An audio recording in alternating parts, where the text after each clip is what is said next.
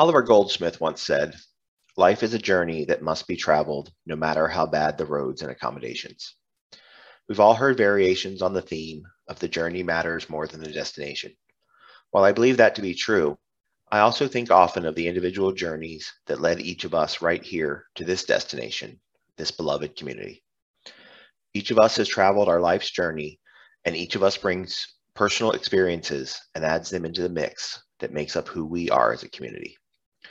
While this is most certainly not our only or maybe even final destination, it is at least a stopover where we can be together for as long as is meant to be.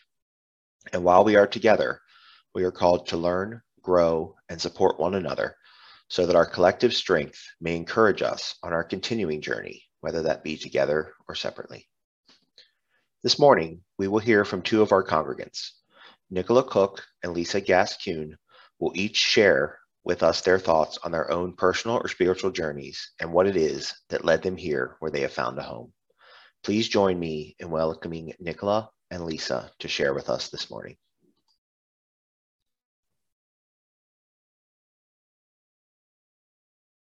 Good morning and Happy New Year. My name is Nicola Cook, I first started attending UUCL in August of 2018 and became a member in October of 2020. I did not grow up in a church. In fact, I grew up very much outside of it. My parents landed somewhere between agnostic and atheist, having left behind their religious upbringings. And our liberal, non religious family stood out as other in our community in Richmond, Virginia, which was very conservative and very Christian we celebrated Christmas and Easter, but it was more about Santa and the Easter Bunny and family, and not so much about Jesus. Throughout my childhood, the message I received, not from my parents, but from others, including my grandmother, was that church was not a place for me. The fact that I was never baptized remained a disappointment to my grandmother until her dying day. But I have always been a seeker, have always had a sense of and a curiosity about whatever it is that connects us all to each other and to nature. Unlike the narrow focus of my peers, my parents supported exploration. And through my mom's work as an ESL teacher and my dad's studies of, of Eastern religion, specifically Tibetan Buddhism, and my Jewish friends, I was exposed to a myriad of cultures and religions. I attended a Presbyterian youth group with my high school friends and learned so much there the value of spiritual inquiry and spiritual community, and the power of the small group format. But I also learned that I was definitely not a believer and was constantly afraid that I would be discovered for what I was an imposter in the church.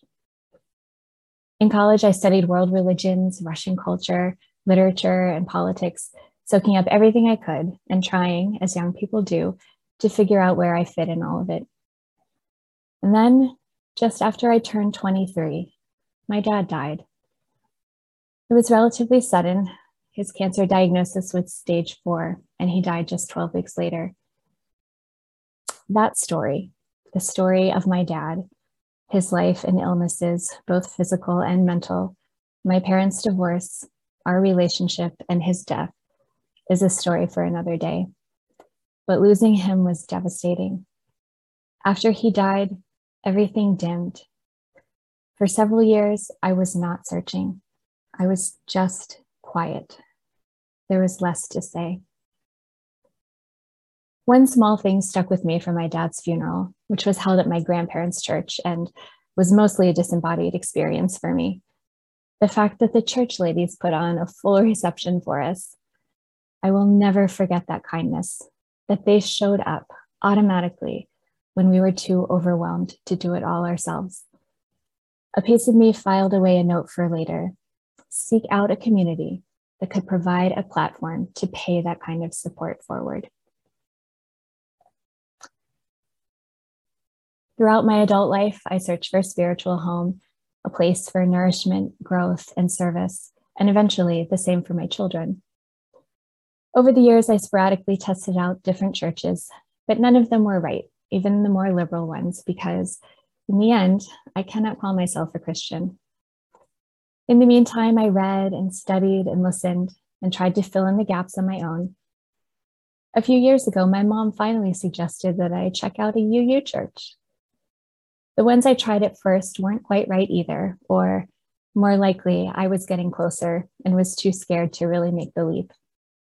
Remember, church had always been a place where I felt like an outsider.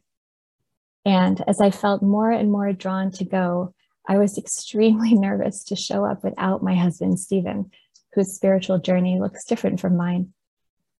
I'm a shy person and felt incredibly vulnerable already. Attending on my own felt really scary, but was clearly part of the path. Well, as they say, when the student is ready, the teacher appears. In late summer of 2018, I stepped through the doors of our little chapel. As soon as I heard the words, whoever you are and whatever it is that brought you here, you are welcome, I knew I was home. When I first met Reverend Alice, I think I surprised her when she asked me what I was looking for in a church community, and I enthusiastically answered everything. What I meant by that was that I was eager to explore everything on offer here. It's been more than three years, and I have slowly but surely begun to do just that. And it has cracked me open in so many ways. There is so much more to learn. But I dare say, this is a place where I belong.